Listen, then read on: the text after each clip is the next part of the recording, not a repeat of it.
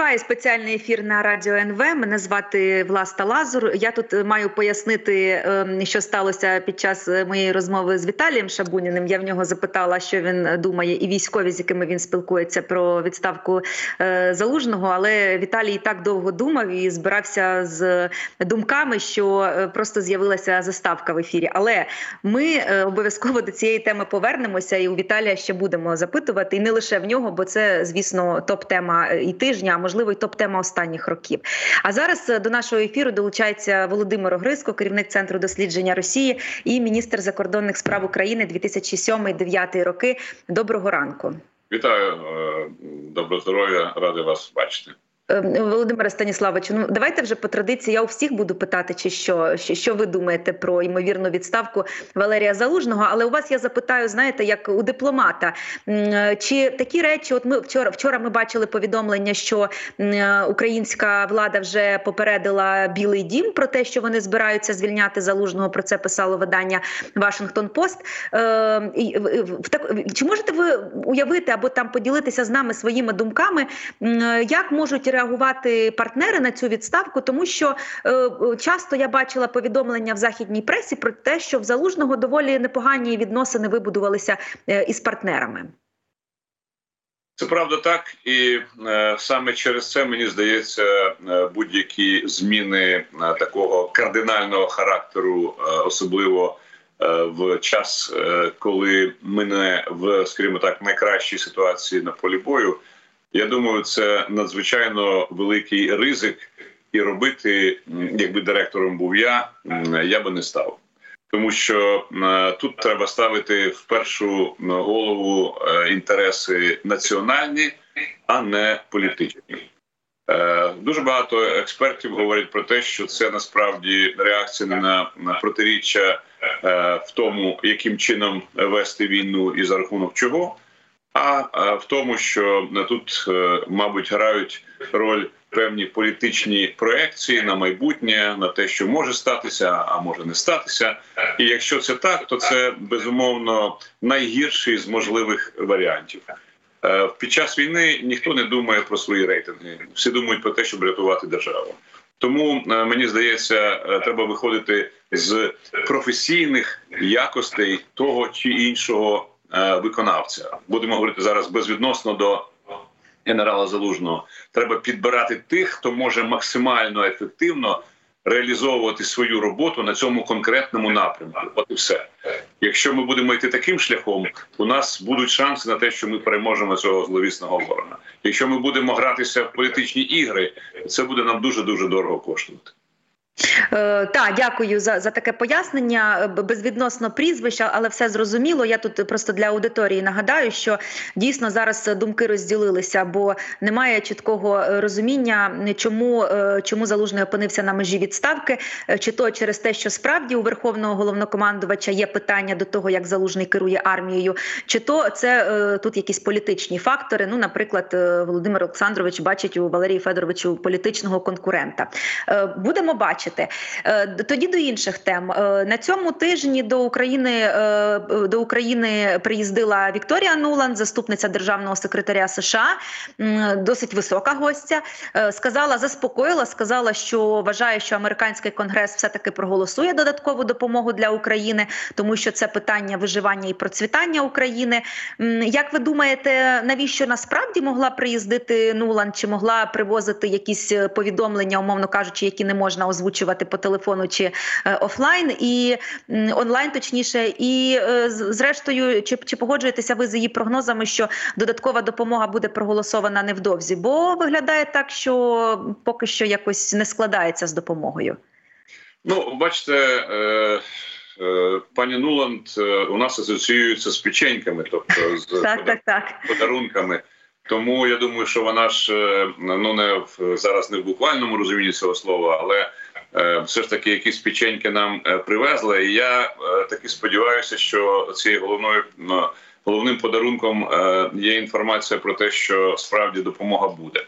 Ну давайте поміркуємо безвідносно до того, що говорилося там за закритими дверима. Так, цю допомогу зв'язали в пакет. Ну в дипломатії є така традиційна уловка. Якщо ти хочеш щось завалити, треба обов'язково це зв'язати з чимось іншим, і тоді процес розв'язання цього вузлика займає місяці і, і, і так далі. Питання в задачі: хіба так важко розділити? Ну як у нас Дехто любить казати там певні літаючі апарати і котлети, тобто, щоб не було все надто разом. Тобто, щоб е, ті е, моменти, які стосуються внутрішньополітичних речей в Америці, розглядалися е, так би мовити окремо від того, що стосується національних інтересів е, американського народу, при тому в глобальному е, плані. Е, тому я думаю, що серед інших варіантів, які зараз е, обговорюються там. Е, в Вашингтонській політичній верхівці е, є і такий, тобто розділення е, цієї теми на дві, тобто Україна, Ізраїль, Тайвань одна історія, мексиканський кордон інша історія, і такий варіант так само можливий. Зараз на на наступному тижні відбудеться голосування в Сенаті, і я думаю, це буде дуже цікавим маркером. Ну і давайте подивимося на це з іншої точки зору.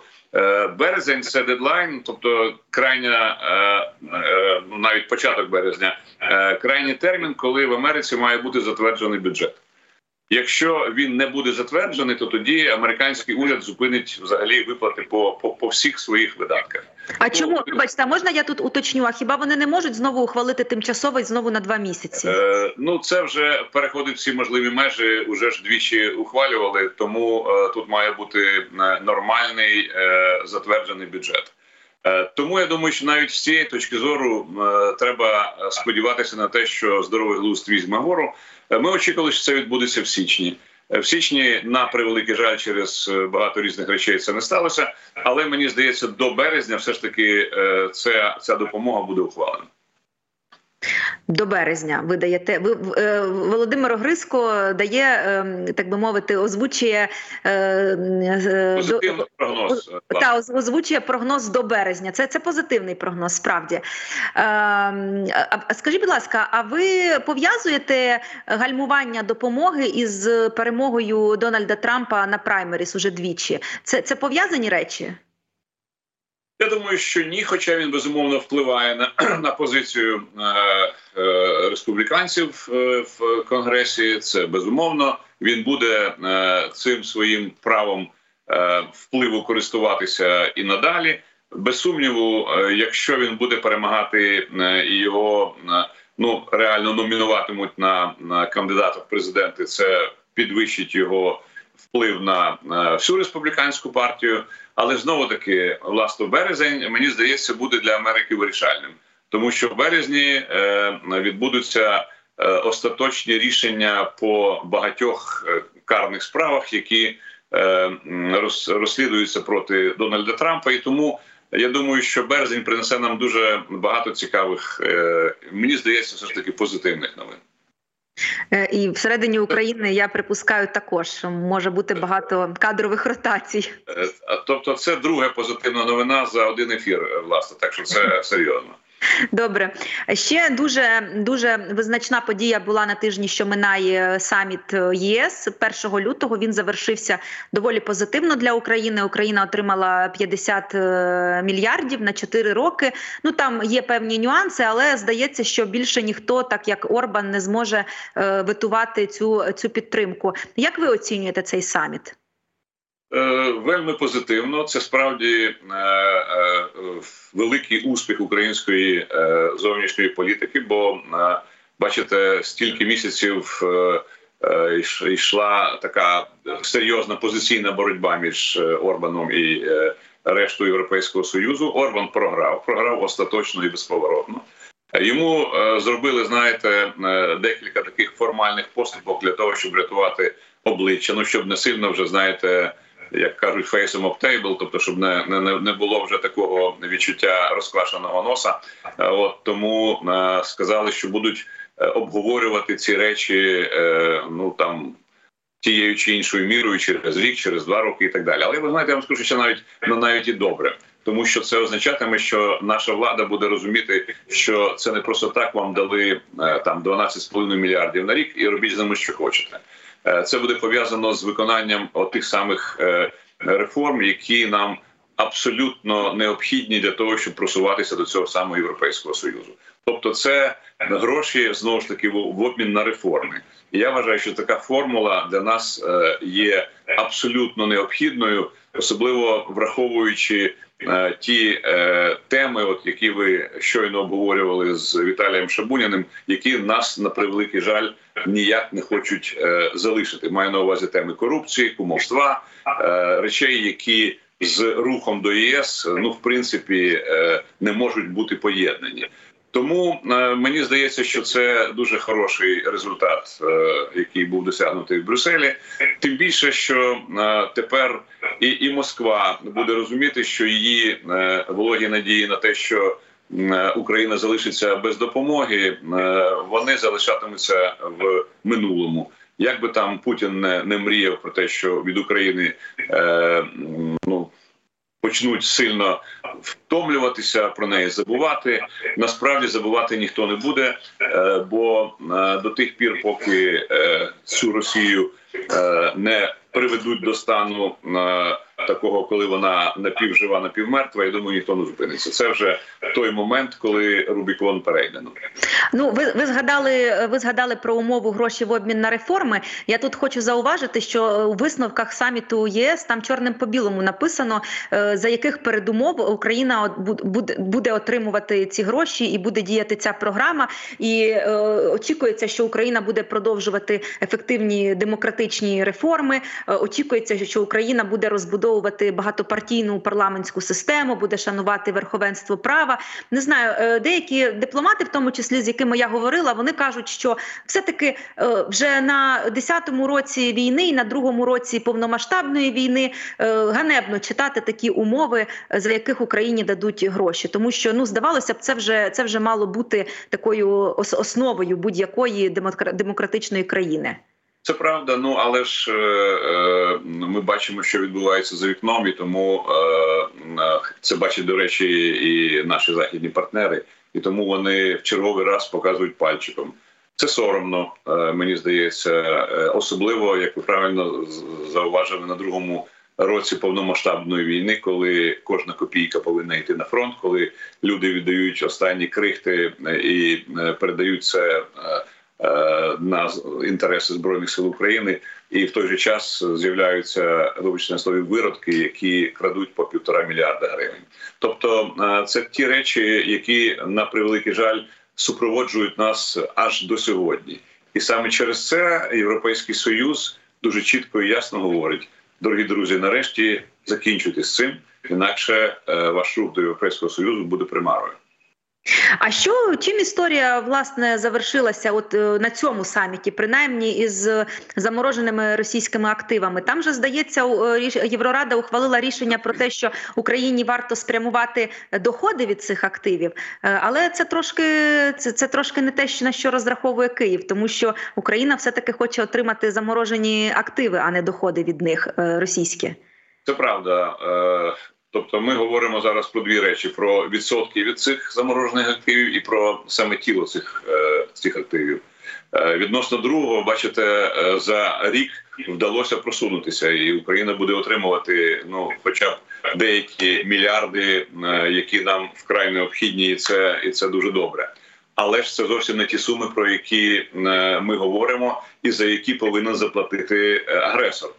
А отут е, виникає купа е, побоювань е, у наших європейських в першу чергу партнерів, бо більшість цих активів заморожена в Європі. Хоча це з іншого боку не дуже правда. Якщо подивитися, скільки грошей російські олігархи вивезли в Америку, то ви жахнетеся власно. Це йде мова про від 1 до 3 трильйонів доларів, які за за часи от е, так званого існування Росії як е, Російської Федерації було вкрадено і вивезено е, в Америку.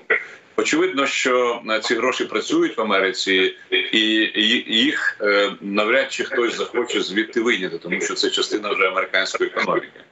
Е, те ж саме е, власне е, можна говорити частково і про європейські гроші, хоча вони в більшості номіновані в цінні папери, тобто це не так би мовити, те, що безпосередньо вкладається в економіку, це те, що лежить в паперах, але теж приносить дохід безумовно.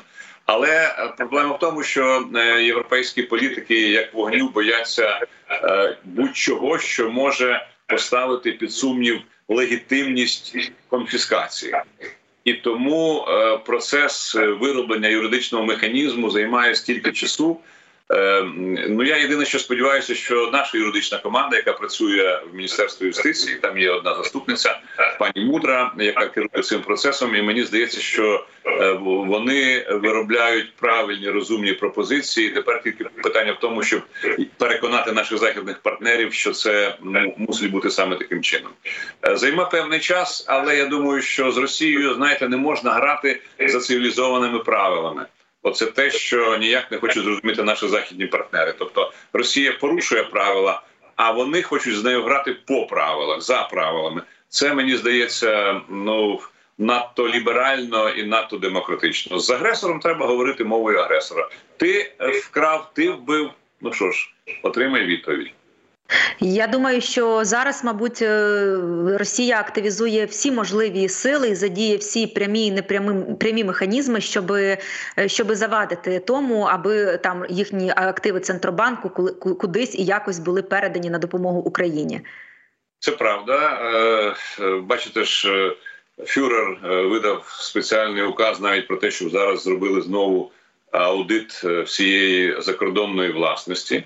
Але ви знаєте, мені цей указ сподобався, тому що він ще раз повернув нас е, до теми, про яку на жаль у нас чомусь весь час забувають. Про те, що 16,37% від загальної е, радянської власності за кордоном належить Україні. Україна єдина країна, яка не підписала з Російською Федерацією угоду про те, що ми відмовляємося від боргів і так само відмовляємося від активів. Чому тому, що Росія, як завжди, це з нею бувало, вкрала на активах значно більше, ніж е, вона мала б е, е, віддати за пасиви. Тобто, це ще раз говорить про те, що в загальному кошику претензій до Росії, якщо від неї щось залишиться після війни. Оця сума в 16,37 колишньої власності СРСР має бути передбачена. А те, що е, Путін буде це продовжувати, ну в цьому сумнівів немає. Він готується, як ви бачите, зараз до самоперепризначення на другий термін, попри те, що там з'явилися псевдокандидати е, і псевдоліберали, і так далі. Е, тому нам чекати в даному випадку від них нічого нового не потрібно. Ми навпаки повинні просувати свій порядок денний і доводити нашим західним партнерам, що саме це є чесною відповіддю на злочини Росії. І ще такі е, дві важливі новини е, пов'язані з Росією її е, сферами і, центрами впливу в Європі були стосувалися е, людей, які можливо співпрацюють із російськими спецслужбами.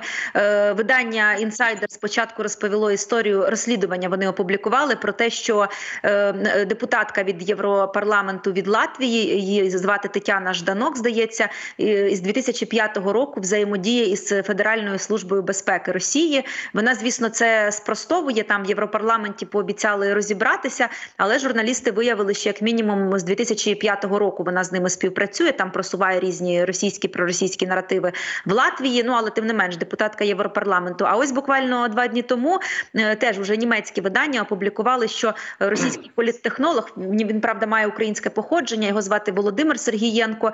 Е, він був помічником німецького е, політика і теж міг співпрацювати з федерацією Федеральної служби безпеки. От бачите, от за тиждень одразу дві два такі повідомлення, що європейські чиновники співпрацюють з ФСБ. А що свідчить поява цих розслідувань? Про що свідчить, і чи як багато на теренах Європейського союзу за вашими уявленнями, припущеннями лишаються лишається людей впливових, можливо, які займають посади впливові, але при цьому продовжують співпрацювати з російськими спецслужбами? Ну, власне, якщо я скажу, це е, е, верхівочка е, айсберга, то я думаю, що я нікого не здивую. Е, те, що відбувається е, в Європі, те, що від, відбувалося е, впродовж останніх 30 років, це можна назвати одним словом: це наводнення Західної Європи і Америки російськими шпигунами. Я вже неодноразово казав, що в російських так званих дипломатичних представництвах за кордоном до останнього часу 80% співробітників це були е, ті чи інші розвідники, чи е, військові розвідники, чи, служба зовнішньої розвідки, чи ФСБ і так далі. І так далі. Тобто, це е, конгломерат е, спецслужб під дахом е, е, представництва із дипломатичними паспортами. Оце традиція російської так званої зовнішньої політики. Це насправді е, розвідцентри, е, які е, розкидані по е, тих чи інших точках тієї чи іншої країни. Відносно цих двох випадків, а що тут нового? Хіба не зрозуміло, що ті люди, які працюють в тих самих диппредставництвах, мають своєю метою вербування впливових осіб, в тому числі і в міжнародних організаціях, в тому числі і в Європарламенті, в тому числі і в секретаріатах міжнародних організацій, там, де є російські представники в будь-якій структурі міжнародного плану, маю на увазі там секретаріат ООН, секретаріат ЮНЕСКО, секретаріат там МАГАТЕ і так далі. е, З них так само дві третини це спецслужбісти. Тому очевидно, що вони е, мають ж виконувати свою роботу. І те, що ми зараз бачимо, це просто е, те, що е, виплило на поверхню. Але повірте, е, е, під водою там ще стільки е, плаває рибки, що ого-го. Дуже добре, що нарешті наші західні партнери е, почали на це звертати увагу і. е, По-перше, вигнали велику частину шпигунів з посольств. А друге, почали прискіпливо дивитися за тим, хто там ще залишився. А залишилося, повірте, ще дуже багато.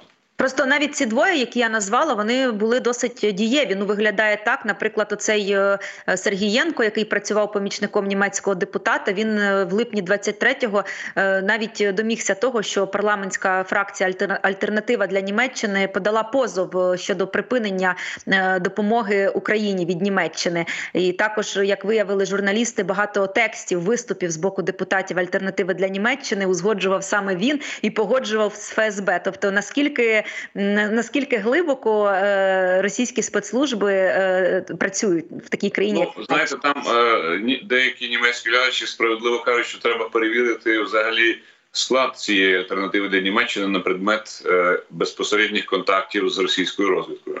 І це було б абсолютно правильно, тому що е, Росія фінансує такі організації, такі структури, такі, в тому числі громадські організації, купує експертів, журналістів, е, науковців і так далі, які потім е, з її подачі роблять ті заяви, які їй потрібні. Так що знову ж таки. Це не сенсація, власне, це просто е, сигнал для наших західних партнерів, що треба відкривати очі. Там же ж є в тій же самій Німеччині є е, тобто це служба, яка і має полювати за цими. Так, от хай нарешті починає ловити мишей. А то ж виходить, що кіт дуже якось заспав. Прокидатися треба. Дякую дуже. Володимир Огриско, керівник центру дослідження Росії, міністр закордонних справ України 2007-2009 роки. Ми обговорювали е, головні події тижня, що минає. Е, Далі у нас будуть новини. А після новин ефір продовжать мої колеги. Залишайтеся на НВ.